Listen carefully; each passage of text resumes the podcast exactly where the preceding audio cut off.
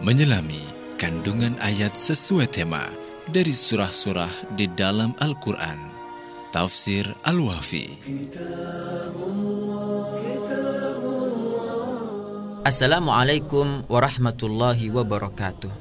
Mitra Muslim, tahukah Anda bahwa dalam salah satu ayat Al-Quran terdapat satu ayat yang menjelaskan tentang tugas-tugas Nabi Muhammad SAW? Itu adalah ayat 164 dari surat Ali Imran. Allah berfirman, "Laqad mannallahu 'alal mu'minin idh ba'atha fihim rasulam min anfusihim." yatlu alaihim ayatihi wa yuzakkihim wa yuallimuhumul kitaba wal hikmata wa in kanu min qablu lafi dhalalim mubin pada ayat ini mitra muslim Allah Subhanahu wa taala menjelaskan tugas-tugas Nabi Muhammad. Tugas pertama beliau satu, beliau berasal dari bangsa Arab dari keturunan Nabi Ismail alaihissalam dan dari jenis yang sama dengan kaumnya. Ini mendorong mereka untuk mengikuti dan percaya terhadap risalah beliau. Ditambah lagi, sesungguhnya mereka menjadi terhormat dengan kedatangan beliau ini.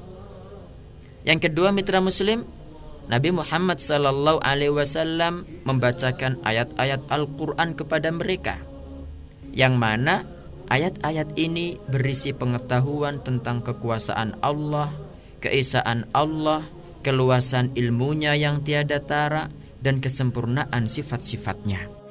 Ketiga, Nabi Shallallahu Alaihi Wasallam mensucikan dan menurunkan mereka dari buruknya menyembah berhala dan akidah jahiliyah yang rusak, seperti keyakinan bahwa patung dan batu bisa memberi manfaat atau madarat, percaya dengan kabar burung, serta perkara-perkara buruk lainnya seperti khurafat dan tahayul.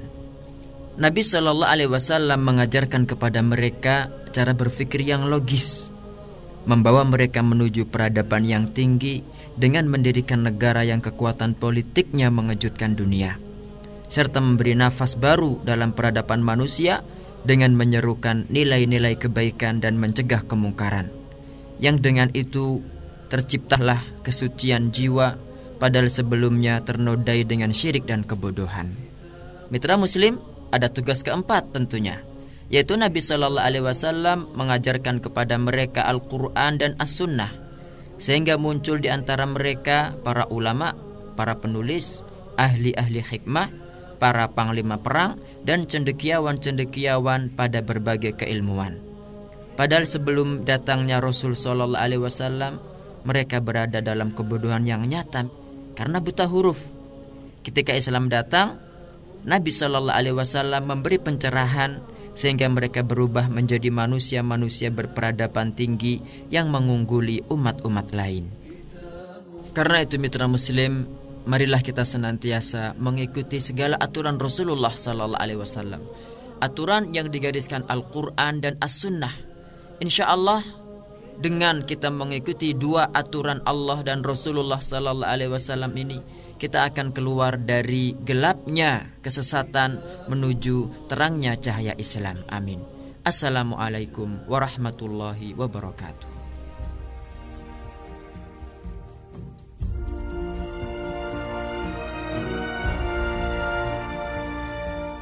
Tafsir Al-Wafi disarikan dari buku Tafsir Tematik Al-Wafi karya Ustadz Wafi Marzuki Amar LCMA. Miliki bukunya Dapatkan di studio Suara Muslim Surabaya.